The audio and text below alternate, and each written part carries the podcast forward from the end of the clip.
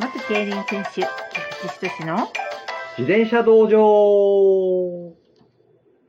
今日は何かが行われましたね。はい。段ボールを開けました。段ボールを開けました。はい。はい。でっかい段ボールを開けました。でっかい段ボールをやっと開けました。そうですね。半年、5ヶ月、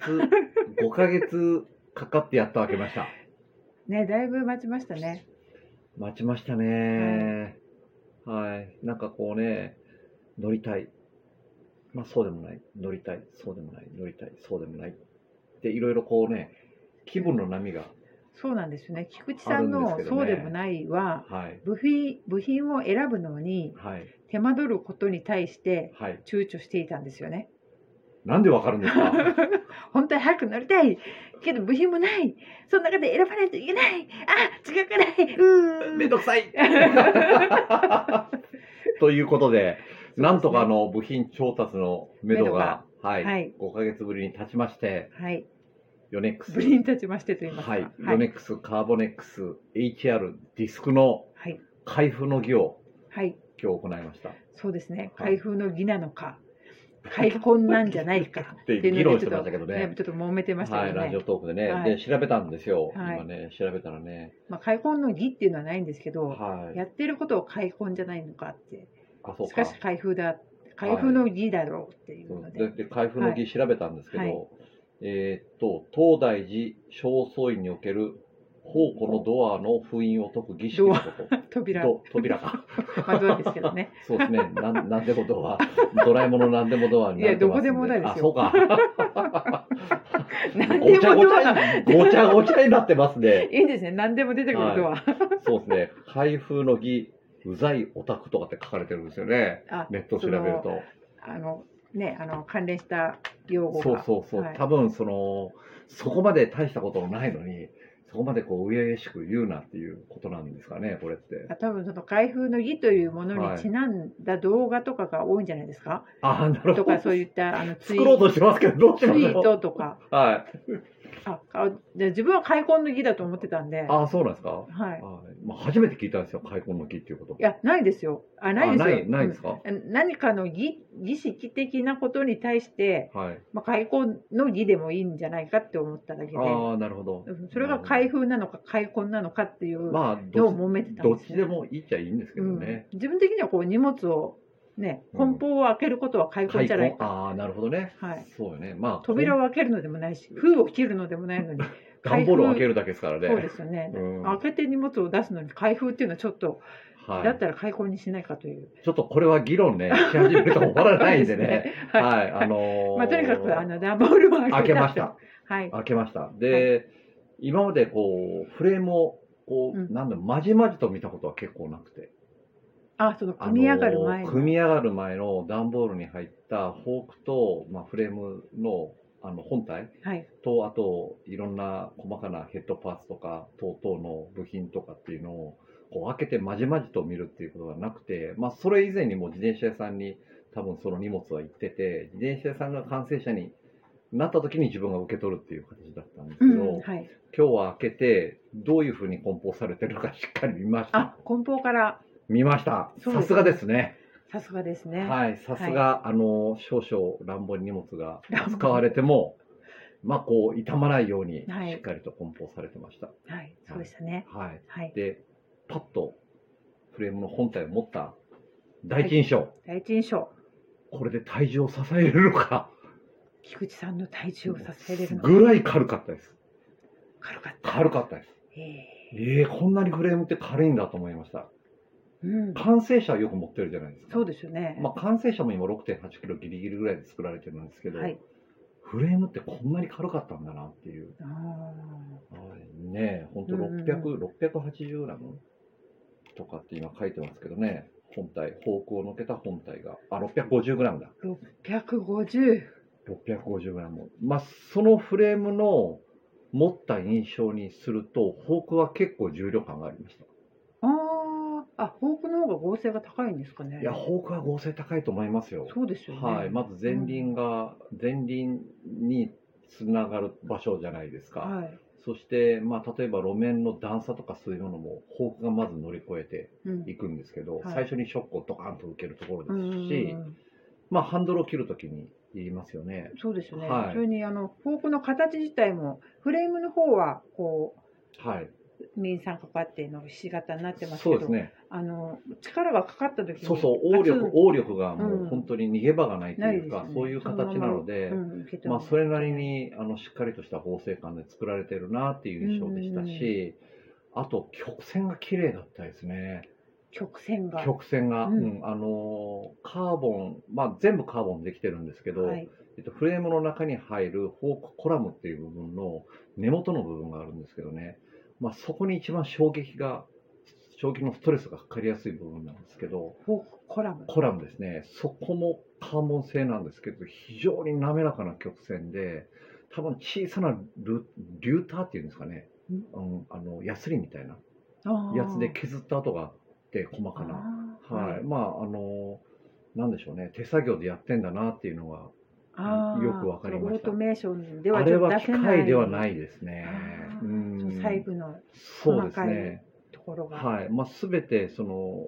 フレームの中に入る部分もまああのカーボン製品なんですけど、まあそこにワイヤーも今入るようなワイヤーワイヤーっていうのかなあのチューブ、はいえっとディスクのえっと油油じゃないわ油圧ディスクなんで アウターっていうんですかね。はいあのそこが入るところもしっかりあの曲面を描かれてて。うーんまあ、本当に芸術品だな、まあ、工業製品ではあるんでしょうけど、はいまあ、職人さんがやっぱり丁寧に作ってるっていう話は以前には聞きいましたし、はいまあ、あの職人さんからの話も聞いたことあるんで本当にこう丁寧に作られてるっていう印象がうんありましたね。うんそうですね、はい、すごい見入ってましたもんねそうですね、もうじっと見てましたもん ね。うわこういう曲線出せるんだってカーボンうんでとかね、まあその完成車になると走りの方とか、ああそうですね、うんはいなんていうんですかね、そうんうんのどちらかというとそちらの方にあのまあ頭が行きやすいというか、あまあま全体あ視線が行きやすいんですけど、自転車というもそうでのすってねいうまあうん今回はこう自転車本体とフォークとまはあいフレームになる前のバラバラの状態そうでをすよね見たんで、あこういうところをこういう風になってるんだ。例えば DB のユニットのはいまあ、あのところとかもしっかりカーブの線がどういうふうに作られてるかって見えましたし、まあ、細かなところをすごく観察しました BB もすごい念入りに見てましたよね、すごいな見てましたねいや綺麗でしたうん本当に綺麗でしたね、で、まあ、その以前にカットコラ、えー、とカットモデルっていうんですかねフレームをこうパスッと切ったやつをあのヨネックさんで一度見せてもらった時にあ展示会とかで置いてあそうですね、そうですね、はいその時に職人さんも来られてて、で、このフレームのパイプの中が綺麗だっていうことを言ったら、何がですかって言われたんですよね。その 職人さんは何、俺が言ってる意味が何、どういう意味か分かんなくて、はいパイプの中は綺麗なもんだろっていうことなんですけど、まあ、実際、そのパイプの中っていうのはバリって言って、そのバリバリバリですね。はいあのはい接着剤が少しこう、はい接着するときに溢れたものとかが、うんまあ、ついてたりするこ金と属もがありますよねあそうですすね、あるんですけどそういうものは全くなかったですね、うん綺麗でしたね、うんはい綺麗でしたもうあの枕元に置いて寝ようかと思ったんですけど いやーなんかねあのー中学生の時かな一番最初にアルバイトで買った自転車は枕元に置きましたからね俺はあ本当ですか起きましたよ。だって、もう、昼ご飯のパン代を削って、あーはい親に、あの、はい今日はパン3個買うから何百円くれっていう、パンを3個買うところを1個にして、そうで、あと、アルバイトをして、貯めたお金が自転車になったわけですよ。 新聞配達をあ、しました、しましたた。新米配達もしましたよ。自転車に乗っ自て転車で1ヶ月3万円ぐらいもらいましたけど。お朝の5時から行って、はいで朝の5時真っ暗い中家出てもう一年中ですから寒い時は軍手して、ん軍手も雨の日に濡れたらもうかじかむんですーよ、あーけどねやっぱり暗いうちから待ってるあのおじいちゃんとかいるんですよああ長官来るの待ってるそう来るの待ってるおじいちゃんがいるんですよ。おありがとうってね、受け取ってくれるんで。 えーあの雨でも待ってるそうでえーす、そうです、そうです、そうですよ。たまにね、遅れるんですけど、冷房して。そんな時でも、まあ、ええわって言ってね、うんあの言ってくれるんでね、まあ、それも楽しかった思い出ですけどね。確かに新聞配達っていうとあの子供たちのメジャーなアルバイトの一つ昔はそうですよね。なイメージが、はいはいはいうんだいぶ昭和なのかな。そうそうそうで ですすよね。ねありましたよねそうですありましたありました。うんまあそれもこう今はアルバイトは多分禁止だと思うんです禁けど、止が多いですよね。はい、昔はそれでお金を貯めて、まあ最初にランドナーっていう自転車をこう買ったんですけうど、ん、はい、もうそれを2階に持ち上げて重いのに、もうそれは車輪ついて乗れる状態のあドリル状で態の自転車を枕元に置いて飾って。すね怒られなかったですかいやーもうそれは怒られないでしあそっょか。汗水垂らして働いて買ったそうってですねで す自か分で買ら。ったんですもんね。そうなんですよ。へえまあそういう時代もありましたけど、はい、まあ、久しぶりになんかそのワクワク感がね、ああこはれい、から、あねのフレームを見た時に思い出しましたうんね。なるほど、うんまた組み上がるのが楽しみですよね。そうですね、うんはい、まあ、あの組み上がった時はまたね、あの動画とか、うんあ、そうですそうねですねまあ、そういうもので、うんその外お見でせ走っしてたいと思うんですけど、うんまあ、こう今部品の選定をしてる、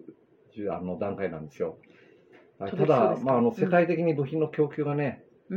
滞ってて、そうですねはいまああの自分が使いたい部品がなかったりしながら、いまあそれでもなんとか、うんうんうん、しようかなみたいなうんうん、ところではあるんですけど、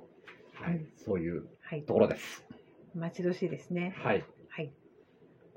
どこを走りに行きますか？いろいろでしょいろいろう。ですかそ。れより、まあ、あの自転車が高性能なんで、はい。まあ、エンジンの方を鍛えてないとね。あ、エンジンの方ね。はい、まあ、あのはい自転車に失礼かなと思うんですよね。最近こまめにスクワットとかしてますよね。あ、やってますね。はい、地道にね、地道に股関節周り痛いんですよ、筋肉痛で。あ そんなにやってるんですか。はい、あの股関節スクワットってね、あの膝が出ないスクワットを、ちょうどこう、ハムストリングスと電筋のところに効くやつをやってますけど、はい。まあ、1ヶ月ぐらい経ったら少しは強くなるかなと思うんですけど、うん。うんなるほど。じゃあエンジンも鍛えてはい、新しいバイクを待ちましょう。そうですね、ちょうど多分1ヶ月先ぐらいなんで、ちょうどいいぐらいになると思います。はい。